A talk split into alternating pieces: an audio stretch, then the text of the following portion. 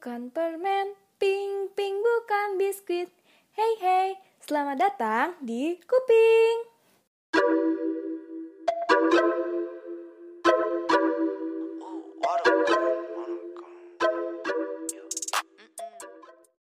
Assalamualaikum warahmatullahi wabarakatuh. Halo semuanya, kembali lagi dengan Classy Classy Podcast.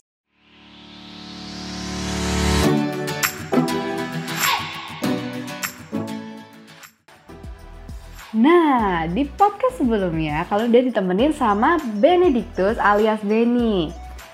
Kali ini perkenalkan dulu nama aku Lala dan aku yang bakal nemenin kalian untuk beberapa waktu ke depan. Oke kawan-kawan, jadi sama seperti podcast sebelumnya, aku nggak mungkin dong sendirian di sini. Nah, kita kedatangan tamu lagi nih. Tapi kali ini orangnya nggak cantik dan nggak jago ngedance kayak Kak Miranda. Pemateri kali ini tuh ya, udah ganteng, berwibawa, banyak pengalaman, terkenal seantero FEB. Nah, siapa lagi kalau bukan Kak Stephen Gilbert, Ketua Umum Economics Basketball Brawijaya. Halo Kak Stephen, gimana nih Kak kabarnya? Eh, halo Lala. Alhamdulillah baik. Kamu sendiri gimana nih? Baik gak kabarnya? Waduh, kalau aku sih alhamdulillah baik juga sih kak. Oh ya kak, jadi gini, aku mau ngasih tahu sesuatu nih. Kalau kita itu sebenarnya beberapa waktu yang lalu udah nampung beberapa pertanyaan yang ditanyain sama mahasiswa, mahasiswa ilmu ekonomi terkait dengan etos kerja. Nah, kan kakak ini udah banyak pengalaman, denger-denger udah pernah jadi ketua pelaksana di sebuah Grand Proker se-FEB. Terus sekarang aja jadi ketua umumnya Ebra. Nggak mungkin dong kalau kakak nggak bisa untuk jawab pertanyaan-pertanyaannya. Ya nggak kak, gimana? Udah siap? Eh, mantap. Terima kasih loh udah dibuka kartunya. Dan juga mungkin aku mau ngucapin banyak terima kasih sih kepada teman-teman HMJY yang udah ngundang aku nih sebagai pemateri atas kerja. Dan kalau ditanya siap, tentunya aku siap banget. Kalau kamu sendiri gimana lah? Siap gak? Waduh, kalau aku sih nggak perlu ditanya kak, jelas siap. Oke, kalau gitu kita langsung menuju ke pertanyaan yang pertama. Pertanyaan pertama ini sebenarnya apa sih kak yang dimaksud dengan etos kerja itu? Kalau menurut aku, etos kerja itu muncul dari dalam diri kita sendiri. Jika kita tulis lebih dalam, etos kerja itu punya sebuah arti yaitu karakteristik, sikap, dan kebiasaan seseorang yang menjadi ciri khas serta keyakinan orang tersebut maupun sebuah kelompok. Mungkin kalau misalnya aku lebih kecilin lagi atau mungkin aku lebih persingkat, etos kerja itu sebuah kebiasaan yang baik yang berlandaskan etika yang harus dilakukan di tempat kerja. Nah, nantinya etos kerja ini akan menjadikan semangat yang tinggi guna mencapai cita-cita yang positif. Gitu sih Lala. Oke, next ke pertanyaan selanjutnya. Pertanyaan kedua itu sebenarnya fungsi dari etos kerja itu apa sih kak? Oke, pertanyaan yang menarik. Fungsi dari etos kerja itu sendiri terdapat tiga komponen yang penting. Yang pertama itu adalah mendorong kita untuk bertindak. Adanya work ethic atau etos kerja yang baik akan membuat seseorang menjadi lebih percaya diri dalam melaksanakan tanggung jawabnya. Yang kedua, membuat bergairah dalam melakukan kegiatan. Dibutuhkan gairah agar seseorang ini lebih bersemangat dalam menjalankan rutinitasnya sehari-hari. Dan yang terakhir, mendorong seseorang untuk bekerja lebih. Di sini fungsinya kita mempertahankan eksistensi diri kita sendiri dengan cara memperbanyak pengalaman serta memanfaatkan bermacam kesempatan. Oke lanjut. Jadi pertanyaan ketiga ini gini kak. Kan biasanya kita selalu dengar tuh etos kerja tinggi atau etos kerja yang baik itu etos kerja yang tinggi lah. Sebenarnya etos kerja yang baik atau yang tinggi itu etos kerja yang seperti apa tuh? Oke, kalau aku lihat pertanyaannya lebih ke karakteristik ya. Jadi bagaimana sih karakteristik etos kerja yang baik atau tinggi? Jadi yang pertama itu seorang yang memiliki etos kerja yang baik atau tinggi adalah orang-orang yang dapat diandalkan.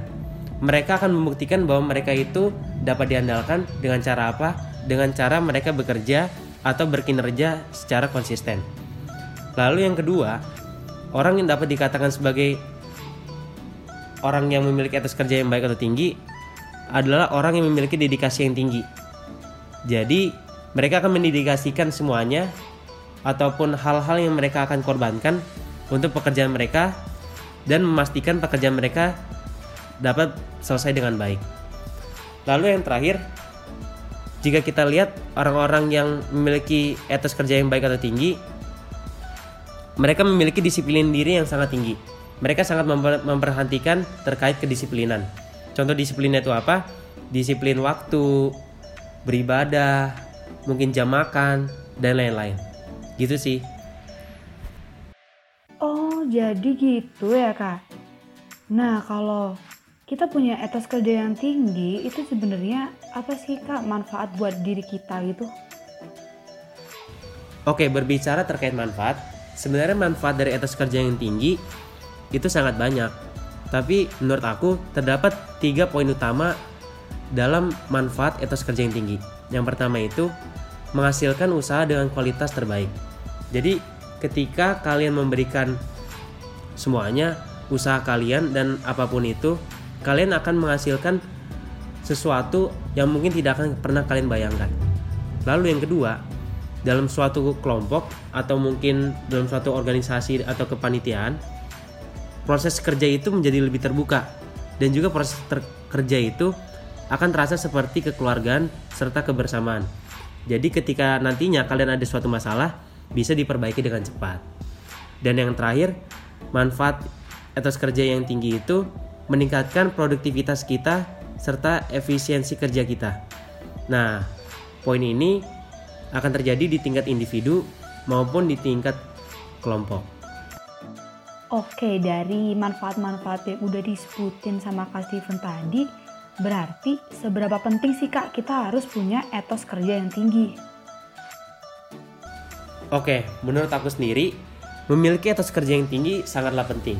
Kenapa? Karena ketika kita mengerjakan sesuatu dan hasilnya baik, memuaskan, serta bermanfaat bagi semua orang, itu merupakan pencapaian bagi kita sendiri. Dari pencapaian itu, kita dapat diandalkan dan dipercayai oleh banyak orang dalam segala sesuatu. Itu seperti advantage kita untuk step yang lebih besar lagi. Itu sih. Nah, kalau sepenting itu, berarti siapa aja sih Kak yang harus memiliki etos kerja yang tinggi? Apa cuman orang-orang yang udah bekerja atau gimana tuh Kak? Oke, ketika ditanya siapa aja yang harus memiliki etos kerja yang tinggi, menurut aku sendiri, setiap orang wajib memiliki etos kerja yang tinggi. Kenapa? Karena tiap pribadi masing-masing mempunyai peran dan tanggung jawabnya masing-masing. Yang pastinya, peran dan tanggung jawab ini berbeda-beda antar satu dengan yang lainnya. Jadi, merupakan hal yang sudah wajar seseorang memiliki etos kerja yang tinggi. Nah, kalau semua orang harus memiliki etos kerja yang tinggi, berarti gimana kak caranya biar kita itu bisa menanamkan etos kerja yang tinggi dalam diri kita sendiri?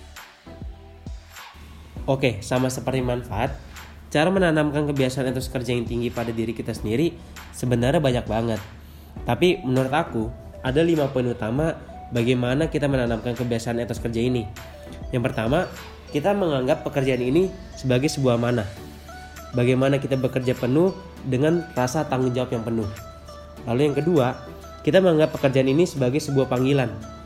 Bagaimana kita bekerja secara tuntas tapi dengan penuh integritas. Lalu yang ketiga, kita menganggap pekerjaan ini sebagai sebuah seni. Bagaimana kita berkreasi dan juga memiliki kreativitas yang tinggi dalam melakukan pekerjaan ini. Yang keempat, kita menganggap pekerjaan ini sebagai pelayanan. Kita dapat melakukan pekerjaan ini tidak dengan menyombongkan diri, tapi dengan kerendahan hati. Dan yang terakhir, pekerjaan ini kita anggap sebagai sebuah kehormatan, di mana kita bekerja dengan penuh ketekunan dan juga keunggulan yang kita miliki. Itu sih. Oke kak, next question. Nah sebenarnya nih, apa sih kak faktor pembentuk atau faktor yang mempengaruhi etos kerja dari seseorang tersebut? Oke, berbicara terkait faktor, faktor yang mempengaruhi etos kerja seseorang sebenarnya banyak banget. Tapi sama seperti sebelumnya, aku bakal ngasih tahu nih yang penting-penting aja.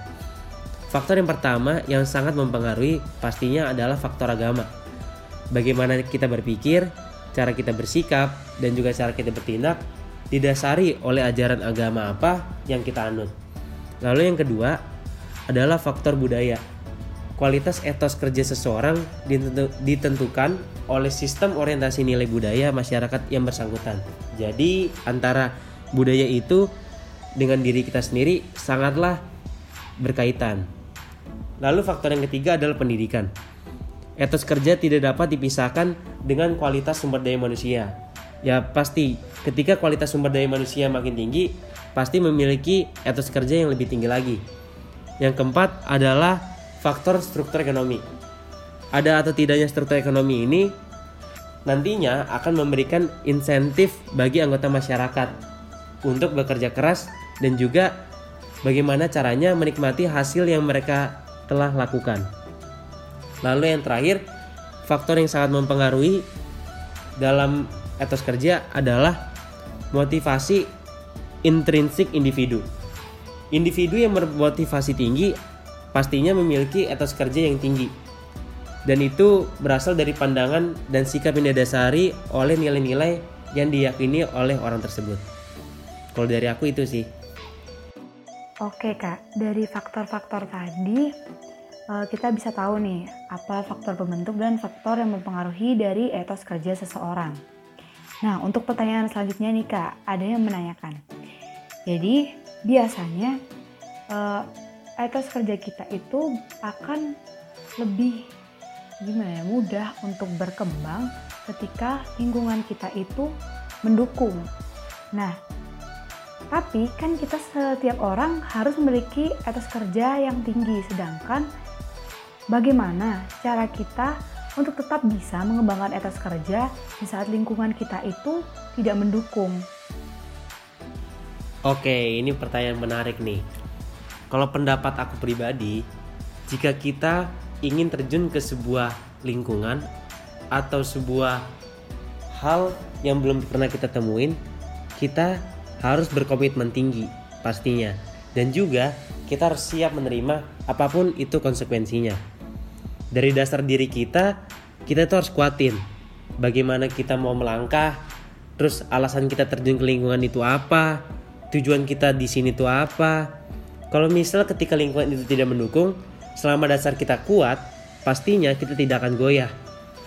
Jadi kurang lebih itu sebagai pertanggungjawaban kita terhadap hal yang udah kita pilih dan hal yang kita udah tetapkan itu sih Oke, jadi kan Kak Steven ini udah pernah jadi ketua pelaksana kan ya. Sekarang jadi ketua umum, udah jadi pemimpin. Nah sebenarnya itu etos kerja yang perlu dimiliki oleh seorang pemimpin itu etos kerja yang seperti apa sih kak? Aduh, bagus banget pertanyaannya. Jadi apa aja sih etos kerja yang perlu dimiliki oleh seorang pemimpin? Sebelumnya, menurut aku pribadi, seorang pemimpin ini wajib memiliki etos kerja yang cukup banyak dan tentunya etos kerja yang cukup tinggi. Kenapa? Karena seorang pemimpin ini adalah orang yang diikuti. Atau dengan kata lain, pemimpin ini menjadi teladan bagi bawahan-bawahannya. Jadi bagaimana dia bertindak, sikap dia itu harus memberikan contoh bagi orang lain. Nah, kira-kira contoh apa aja sih yang perlu diperlihatkan seorang pemimpin kepada bawahannya yang pertama itu ada profesionalitas. Yang kedua, bagaimana seorang pemimpin ini dapat berkomunikasi dengan baik antar satu dengan yang lainnya. Yang ketiga, bagaimana seorang pemimpin ini dapat berkorban untuk semua hal yang telah ia siapkan. Atau dengan kata lain, pemimpin ini berdedikasi tinggi. Yang keempat, bagaimana seorang pemimpin ini menerapkan nilai jujur dan konsisten dalam melakukan suatu hal. Dan yang terakhir, bagaimana seorang pemimpin harus disiplin terhadap semua hal. Kurang lebih itu aja sih.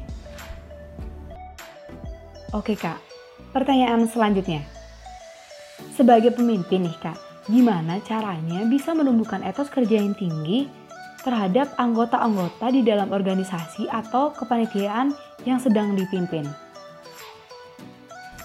Oke, gimana sih caranya numbuhin etos kerja yang tinggi dalam organisasi atau kepanitiaan? Sepengalamanku, aku menerapkan empat hal ini. Karena menurut aku, empat hal ini merupakan hal yang sangat penting dalam suatu organisasi dan kepanitiaan bagi seorang pemimpin. Jadi yang pertama, hal pertama itu adalah edukasi. Edukasi ini kalian menjadi teladan bagi bawahan-bawahan kalian. Kalian memberikan contoh yang baik, contoh yang benar, misalnya dalam hal manajemen waktu dan juga misalnya kalian adalah orang yang jujur dan dalam melakukan sesuatu kalian menerapkan sifat konsisten. Nah, dari situ mereka nantinya bakal teredukasi.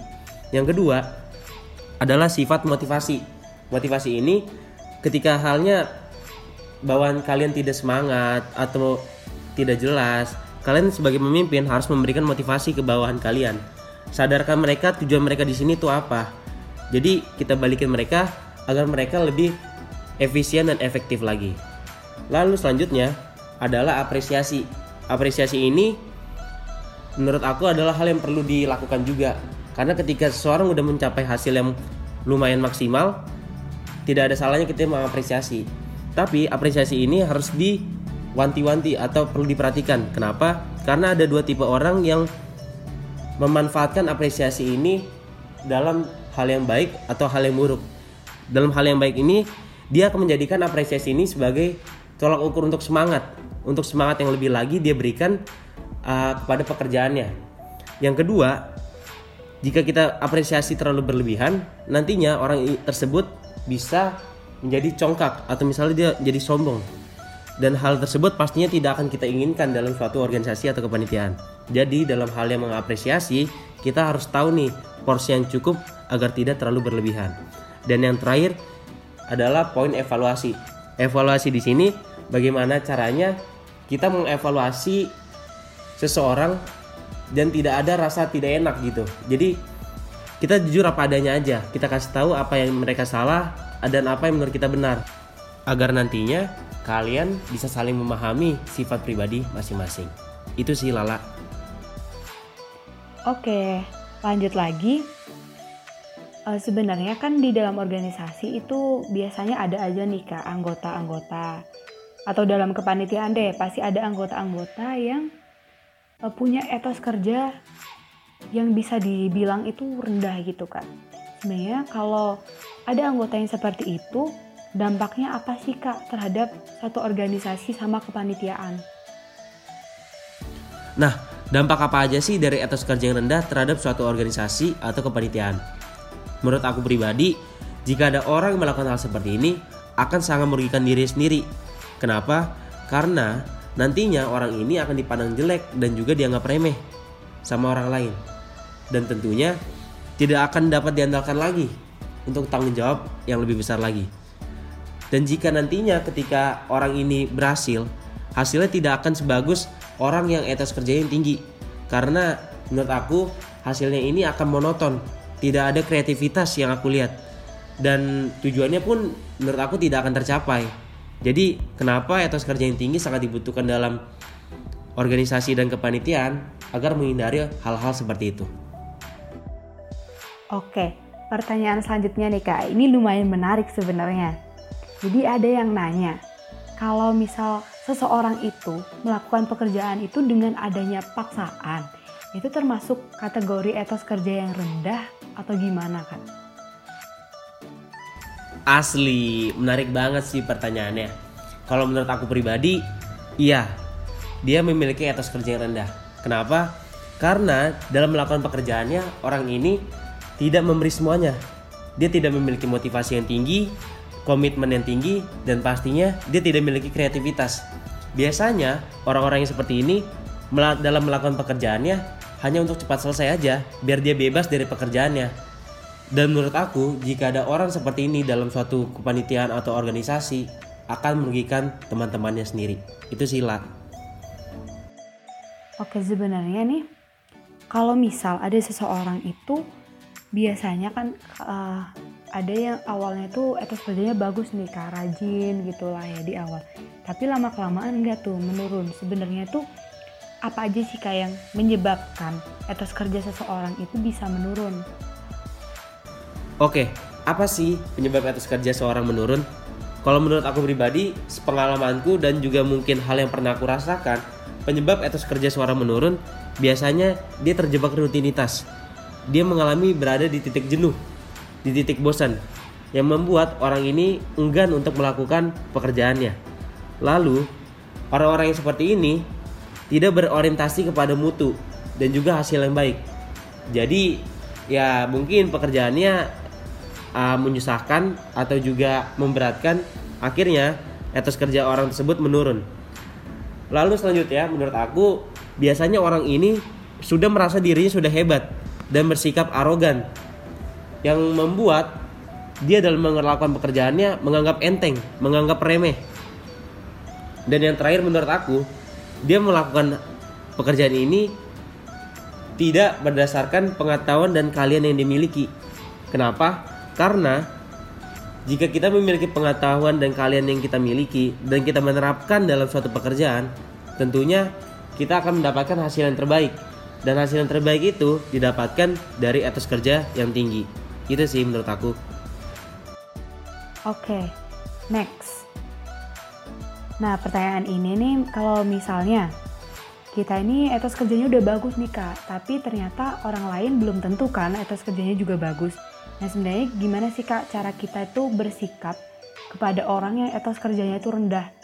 Jadi kalau mis dimisalkan kita ini berada di suatu hubungan yang mengharuskan kita tuh bekerja sama gitu kak. Nah, kejadian ini nih yang sering terjadi dalam suatu organisasi atau suatu kepanitiaan. Dan menurut aku pribadi, ada dua cara yang ampuh dalam menyelesaikan masalah ini.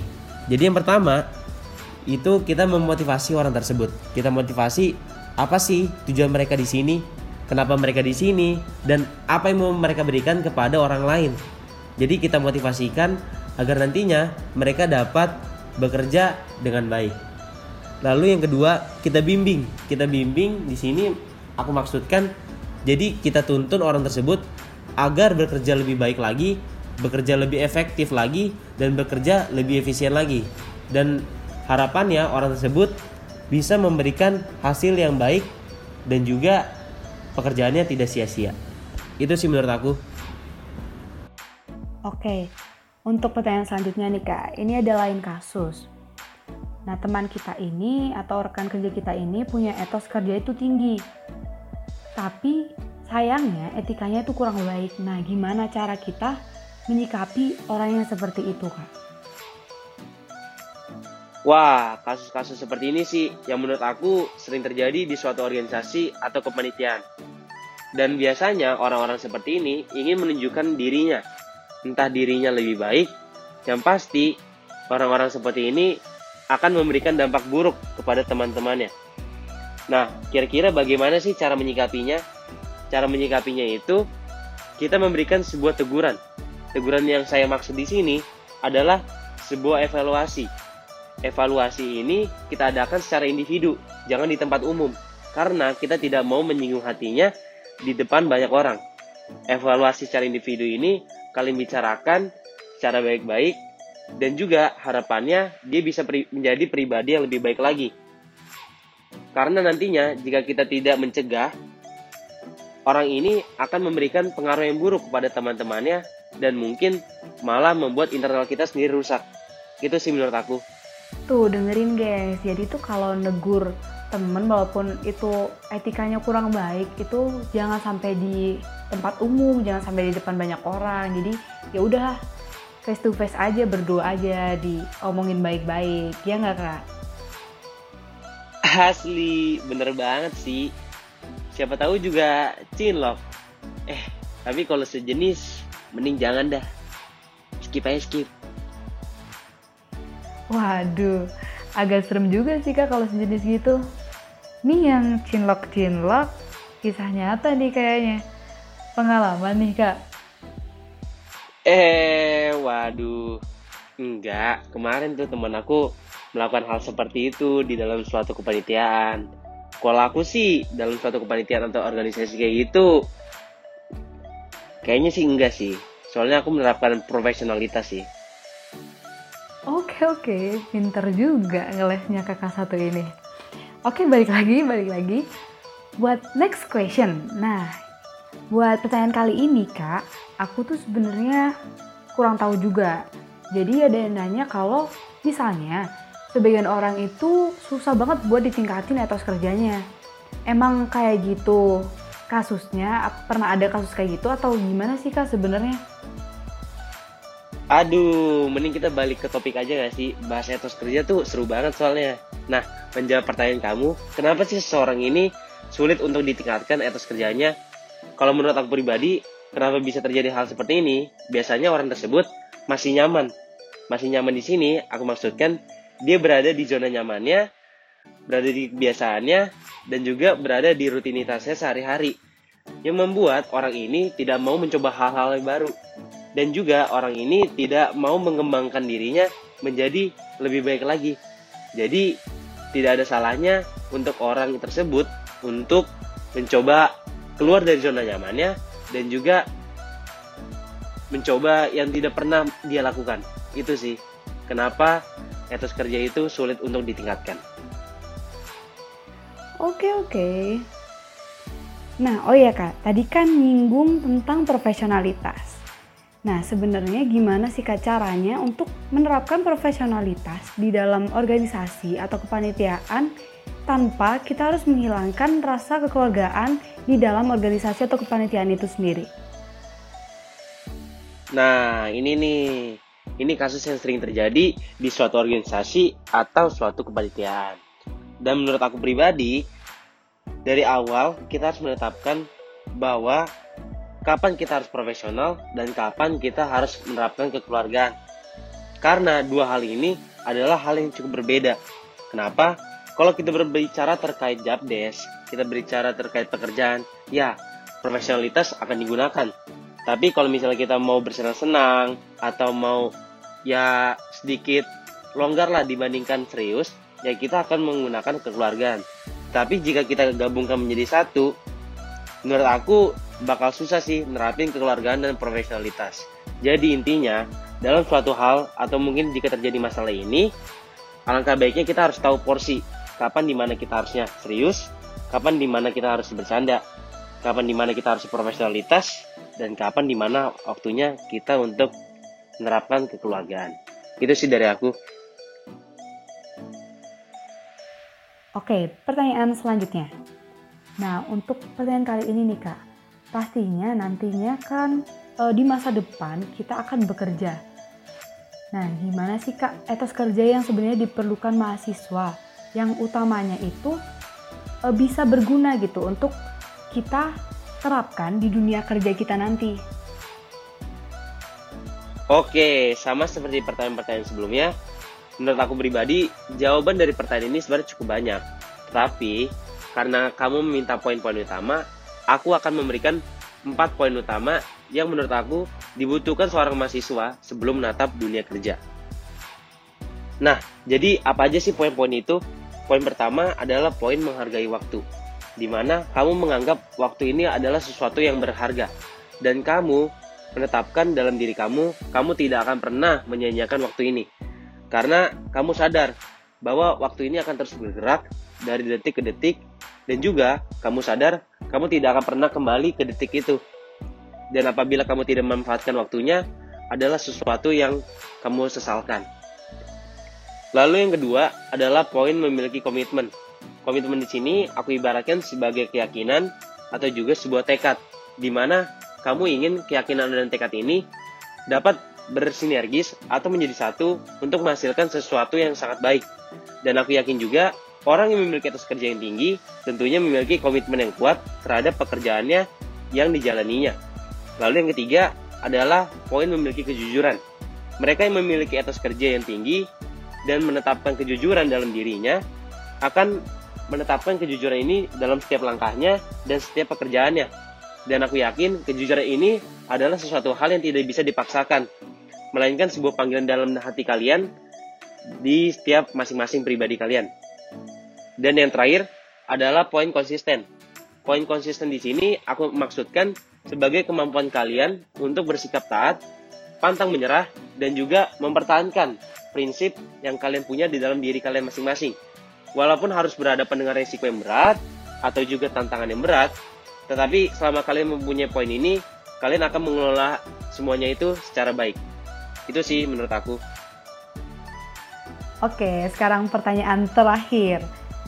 Nah, sekarang ini sebenarnya pertanyaannya mau minta tips aja sih kak. Jadi tips menanamkan etos kerja yang tinggi dalam diri kita menurut Kak Steven atau ala Kak Steven itu gimana sih kak caranya? Wah, udah pertanyaan terakhir rupanya. Nggak kerasa ya. Hmm, kalau ditanya terkait tips, jawaban aku ini merupakan kompilasi jawaban dari pertanyaan-pertanyaan yang udah kita lalui sih. Nah, jadi tipsnya adalah kalian menganggap bahwa pekerjaan kalian ini adalah sebuah mana. Di mana ketika kalian diberikan suatu tanggung jawab, ketika kalian diberikan suatu kepercayaan, kalian tidak mau mengecewakan banyak orang. Di mana amanah ini nantinya akan menuntun kalian kepada rasa tanggung jawab yang penuh dan juga dedikasi yang tinggi. Kalian juga anggap dalam kalian melakukan suatu pekerjaan dengan amanah, itu adalah suatu kehormatan buat kalian. Di mana kalian dapat bekerja secara tekun dan ya kalian dipercayai gitu.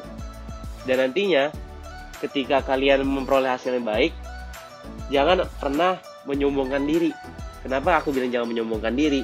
Karena ini sering kali terjadi di beberapa broker atau di beberapa organisasi. Jadi mungkin hal-hal seperti ini harus diminimalisir. Dan juga yang terakhir, kerjakanlah sesuatu dengan sungguh-sungguh. Jangan setengah-setengah, jangan juga terpaksa. Karena banyak nih kejadian di proker atau juga organisasi-organisasi. Ya di tengah proker mungkin dia jalan di awal-awal tapi menuju ke akhir dia hilang. Nah hal-hal seperti inilah yang harus dikurangkan. Karena kalau misalnya kalian nggak mau ya kalian tinggal bilang aja jangan sebenarnya kalian mau tapi berat untuk melakukannya nah kenapa sih bisa terjadi hal seperti ini aku yakin Orang seperti ini tidak menganggap pekerjaannya sebagai sebuah mana. Dan aku yakin pula orang-orang seperti ini tidak memiliki etos kerja yang tinggi atau dengan kata lain dia memiliki etos kerja yang rendah. Nah, jadi sangat pentinglah etos kerja yang tinggi diterapkan dalam suatu organisasi, dalam suatu kepanitiaan agar nantinya hasilnya dan apa pun itu dapat bermanfaat bagi orang lain. Oke, terima kasih banyak Kak Steven udah meluangkan waktunya untuk misi di sini dan membagikan banyak ilmu tentang etos kerja untuk kita semua yang dengerin atau yang nonton podcast ini. Asli, sama-sama Lala. Oh iya, aku juga mau ngucapin banyak terima kasih juga, khususnya kepada teman-teman HMJY yang telah menggunakan aku sebagai pemateri etos kerja ini. Harapannya, materi yang telah kita bahas bersama-sama ini dapat kita aplikasikan di kehidupan kita masing-masing. Oh iya, Aku juga mohon maaf juga jika aku ada salah kata dan juga masih kurang nih dalam penyampaian materi. Dan itu aja mungkin dari aku. Sekali lagi aku ucapin banyak terima kasih. Sampai berjumpa di lain waktu. Dadah. Dadah kak. Oke, terima kasih buat kalian semua yang udah nonton dan dengerin podcast ini. Jangan lupa buat like, komen, dan share sebanyak-banyaknya. Dan sampai jumpa di Klasi Klasi Podcast selanjutnya.